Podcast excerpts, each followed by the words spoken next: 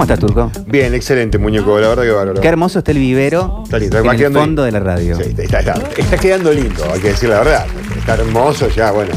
No, me estás, digamos, como queriendo. eh, vamos, turco, vamos. Eh, pero va Falta- creciendo. Va creciendo, va Claro, creciendo. Tenemos un patio en la emisora, para la Sí, gente sí. que no conoce, y una parte del, del patio. El fondo del eh, patio. el fondo del patio está dedicado a Un invernadero. un invernadero. Un invernadero para. Estamos eh, produciendo árboles eh, en tamaño forestal. Va a ser un vivero educativo cuando podamos volver a la normalidad. Para traer chicos de los colegios y que vayan viendo cómo es el tema. Con estas consignas de hoy día de tener las manos en la tierra. Viste que dicen que ensuciarse Sí. hace bien. Y tener las manos en la tierra no solamente hace bien a esa cuestión de estar en contacto, sino que hace bien porque uno va conociendo cómo es la tierra. Comer ¿no? tierra no tanto. No tanto, pero algo debe tener porque de chicos eh, muchos nos llevamos tierra a la boca. Eh, hambre tenemos, Sí. por eso. No, muchos animales chiquititos también a veces Sí. lamen la tierra. o- Como cuando el animal come la caquita. Esa también, ¿no? Yo no he llegado a esa cuestión, pero la mamá de. ¿Nunca vieron cualquier animales, ca- sí, la perros? ma- La, mamá de los cachorritos, eh, por lo general, hacen eso. Comen la caquita, toman el- la orina. Por eso tiene la cuchita con sus cachorros y no Buen ensucia provecho. nada, ¿no? Sí. Y bueno, esa es una parte de la naturaleza. ¿Qué le vamos a hacer? No la podemos esquivar y al contrario, tenemos que verla porque también de ese palo venimos nosotros. Después nos hicimos humanos y ahí ya tenemos un grave problema. Sí, tal Eh, cual. ahí tenemos un grave problema. Pero los. eh, iba a decir un día fijo, pero cada 15 días más o Cuando menos. pinta. Se abre el espacio Eh. Y se pinta de verde. Sí. Hoy lo vamos a pintar de verde y vamos a hablar un poquito de mitos, porque la historia está llena de mitos. Viste que no solamente en la religión, en lo filosófico, eh, la vida mundana se va contando y se va deformando. A lo mejor se quiso decir algo, eh, se lo dijo de forma correcta en un contexto amplio, pero cuando Sí. vamos al pequeño extracto, descontextualizamos y pasa lo mismo que en el periodismo. Un Entonces, chamullo. Entonces, hoy vamos a hablar un poquito de este tema de, de los mitos. Le voy a pedir a la gente que se concentre a estar en cualquier lugar del mundo, ese lugar paradisíaco que uno se, se, digamos, piensa en estar en algún momento, se imagina. Bueno, ahí podemos estar. Pueden ser las sierras de Córdoba, puede ser cualquier lugar. Lindo lo que suena de fondo. Espectacular. Los pajaritos. Sí, también componentes de este paisaje natural importantes dentro de la cadena biológica, ¿no? Cada uno de los pajaritos. A ver si no cómo canta ese. Mejor que el que tenía Lautaro en- ahí en la ventana de su casa. Entonces, eh, en una vida natural eh, es una cuestión la vida del bosque o la vida de la playa, la vida de cualquier espacio geográfico que lleve su nombre, tiene un estado natural. Y después hablábamos del tema, empezó a venir el humano que la mete acá.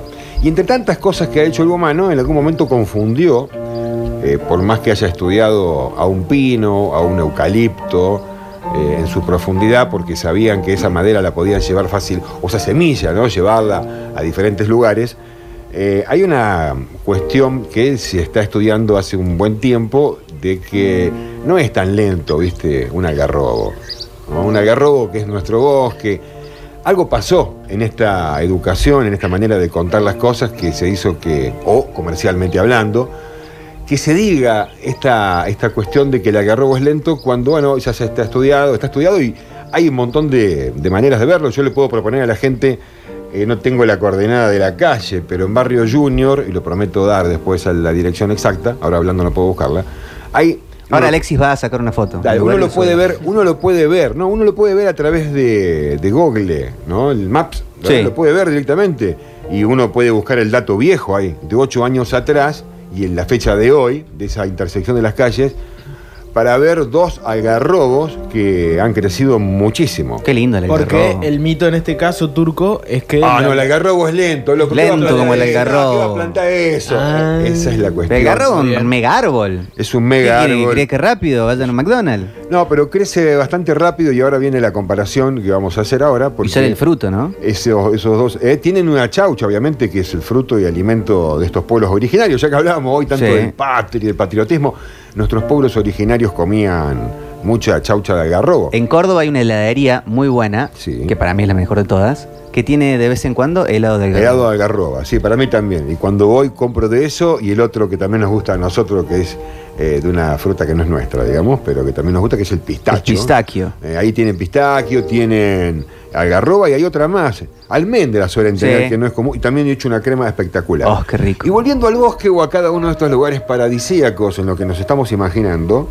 decíamos que tiene, hay una cadena que se da de forma natural y cuando hablamos de que un algarrobo es lento, es lo mismo de lento que cualquier árbol en su ecorregión. Cuando hablamos de una playa, o hablamos de la montaña, o hablamos de la sierra, hablamos de ecorregiones. Bueno, cada uno de sus componentes Como, tiene... que, como que tienen que crecer en su lugar. Eh, sí, crecen en su lugar, pero ¿qué pasa? Es lento cuando lo dejamos de forma natural. Por eso los pajaritos, Ah. que son grandes transportadores, esto- estos son carteros. Los pajaritos son carteros de semillas. Comen semillas, las llevan, las defecan y van desparramando en diferentes lugares y van creciendo. Ahora, ¿qué pasa cada semillita que brota de un algarrobito aquí en la zona de la sierra? ¿Qué pasa?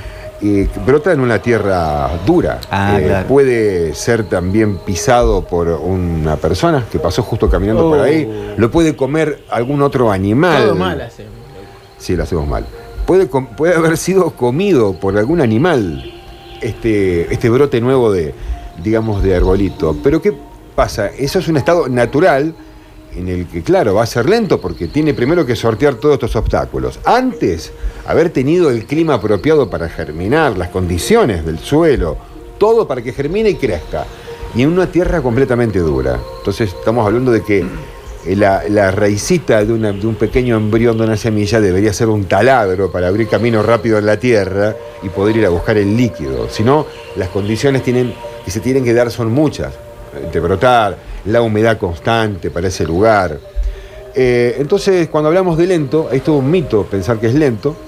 Después le vamos a dar la dirección a la gente de este lugar para que lo puedan ver ustedes mismos con el Google.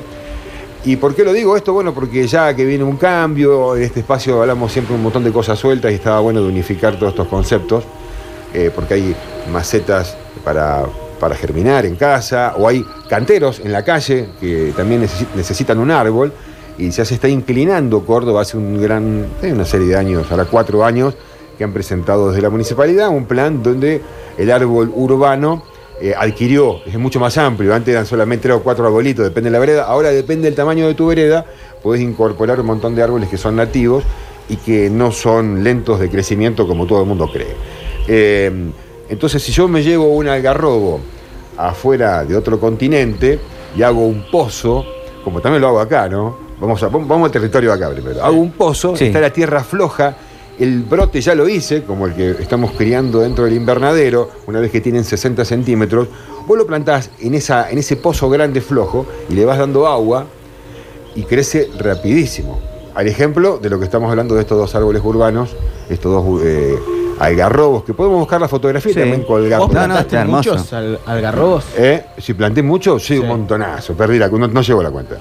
¿Y Sí, lo vas a ver cada tanto? Sí, cada tanto los voy a ver. eh, algarrobos, espinillos, tujas y todo lo que he plantado acá en la parte urbana los veo todos. ¿De esos tenemos acá en el, en el Sí, tenemos algarrobos, tenemos espinillos, tenemos manzanito de campo, hay que orcos quebracho, tenemos cinacina también, que crece rapidísimo. El otro día le hice mucha propaganda con un árbol elegante al cinacina y también crece rapidísimo.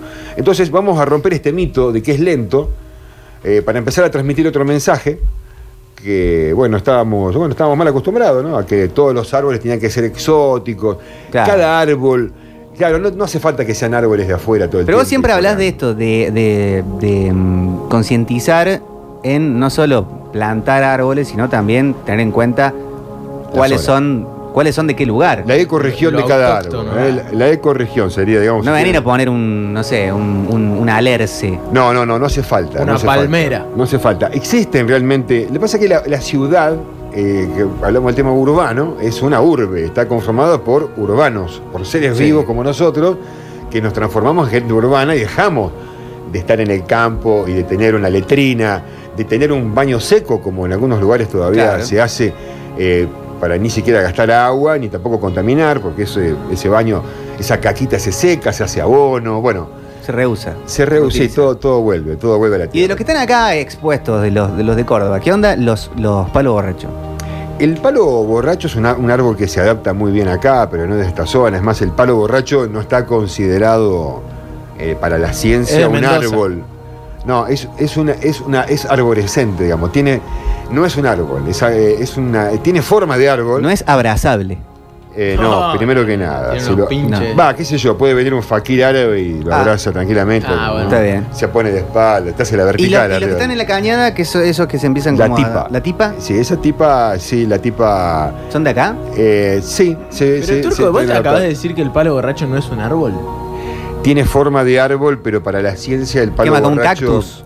No, no, es, es algo de arborescente, no recuerdo bien el género familiar que tiene, pero no es un árbol. Casi un árbol. Mirá Es casi un árbol. Tiene forma de árbol, pero todo lo que tiene forma de árbol se le dice árbol. Claro, claro, claro. Eh, che, un montón de mensajes. Dicen gracias por hablar de los árboles nativos. Se mandan corazones. Turco, el siempre verde es malo para el ambiente, preguntan. No, para el ambiente no, pero sí para todo un ecosistema. O sea, una- es un árbol que te puede, sal- te puede dar sombra, eh, puede refugiar, te puede refugiar de las piedras un día. O sea, una funcionalidad puede tener, eh, pero no es que haga mal eh, en general al ambiente, no es que te va a, a tirar veneno al aire. Sí desregula el ciclo del agua en lo que son los lugares naturales como los que nos estamos metiendo ahora Sí. pueden visitar eh, acá nomás cerquita, Río Ceballos, ahí en la, lo que es el complejo hídrico, la reserva hídrica. Hídrico. Sí, no, el complejo, no, no, hídrico en este Ah. caso, no hídrico, no híbrido. Eh, el complejo hídrico, una reserva hídrica que tenemos en Río Ceballos, ahí tenemos media reserva invadida por siempre verde y no se lo puede ir a sacar porque están, si lo sacas todo queda pelado. Tenemos audios. Turco, el ombú no es que no es un árbol, ¿cierto? No es un árbol el ombú, tengo entendido. ¿Nos podés desburrar? ¿El Eh, ombú? El palo borracho, sí, el ombú también, creo que es de la misma ¿Se ve familia. parecido? De la misma. A mí me habían historia. dicho que en el Taborín hay un ombú gigante. Y me habían dicho que el ombú es como que. eh, como que de- de- de- puede ser completamente mentira y fabulación. Que lo que vos te- estás todo el tiempo entre las raíces del árbol. Y no, No, ese no es el. El ombú Ah, es el de la pampa, Sí, disculpa, ¿no? el ombú, el ombú. ¿eh? La pampa es. Sí, y que tiene todas raíces eh, superficiales, salen Sí. un montón. Yo de chiquito en la escuela había un ombú muy grande. lindo. Sí, sí. eh, En Buenos Aires hay mucho ombú. Sí, Eh, sí. plaza. eh, ah, ¿cómo se llama? ¿Dónde está, donde está em, Recoleta, que tiene la Plaza Serrano? No, no es Plaza Serrano. Sí, hay Plaza mucho Francia. mucho se pre- en, en los 1700, el 1800 y pico, con, con el amigo Sarmiento se dispa- se dispersaron muchísimos árboles. Él trajo árboles de Europa y también se dispersaron muchos árboles en toda Argentina. Es más del norte y el, el ombú no, es de, Pampa. no es de acá. Acá dicen fitobiológicamente el ombú es un arbusto. Un arbusto, Dicen claro. por acá, Adiero Turco, lo que decís, vive en Río Ceballo. Grande Turco, sigo cuidando los que plantamos en el barrio. Gracias, dice Luciano, de Balcones del Chato. Vamos, Luciano. Sí, estuvimos en el verano hace poquito, hace Bien, 15 o 20 días aproximadamente. 30 días. Qué lindo que es el ombú. Tenemos mucho audio. Turco, es una herbácea el palo borracho. Bueno, Igual que el ombú. Está bueno. Igual que el ombú. Donde hay gran variedad de árboles es en el, en el observatorio, digamos, en el parque de observatorio hay muchísimos Variedad. árboles. Variedad de árboles. Sí, el parquecito el que dice creo que es la plaza donde vivo, enfrente donde vivo yo, la Balseiro. Sí. Hay muchos eucaliptos, hay. Es un terreno en decadencia, habría que ver también toda el- una cuestión ciudadana, de, digamos, un estudio urbanístico para saber por qué se plantaban esos árboles ahí. Y palos borrachos son los que están en Duarte Quirós, ¿no? En la Chacabuco también. Ah, en la Chacabuco también. Al medio. Sí, en verdad. ambas hay, En sí, sí, también en el, en el cerro también tenemos algunas avenidas Sí. con palo borracho. Hola gente, ¿cómo le va? ¿El palo borracho es pariente del, del autor? Pero te das cuenta, mira vos, se toma en la chacota Es un toda la- espacio tan lindo Sí, como por favor, este. no jodamos. Hay mucho mensaje. Turco, en Santiago le dicen al aberrobo, le dicen árbol. Vos dices el árbol y está hablando del aberrobo. Sí, porque es muy antiguo y también responde a otro tipo de lenguas en las que se consideran el árbol. Le dicen árbol, eh, o sea, se le dice, lo dije el otro día, algarrobo, tacu, como nombres vulgares, Sí. ¿no? Eh, y también se le dice el árbol, Como la costilla es como el diciendo asado. que es el árbol. O sea, algarrobo es lo más, digamos. En todo nuestro terreno, quizás que en todo el territorio argentino sea uno de los que más esparcidos están. Hay muchas variedades, obviamente, de algarrobos, junto con espinillos, tuscas, que están en gran parte del territorio argentino y que son como un tablerito de ajedrez, digamos. ¿Viste? En el tablero de ajedrez vos arrancás la partida con los peones. Los peones van al frente. Los otros vienen y hacen la jugada final. Bueno, para muchos botánicos, biólogos que están con este tema, consideran que el espinillo, la tusca, el algarrobo son los peones del tablero de ajedrez. Un poco nos quedamos en este espacio verde en el que dan ganas de pertenecer y de permanecer, pero el tiempo es tirano. Sí, y que quede claro, ¿eh? que los árboles nativos eh, son lentos, sí, son lentos en forma nativa en cualquier parte del mundo en su ecorregión. Si vamos y los plantamos, no son lentos.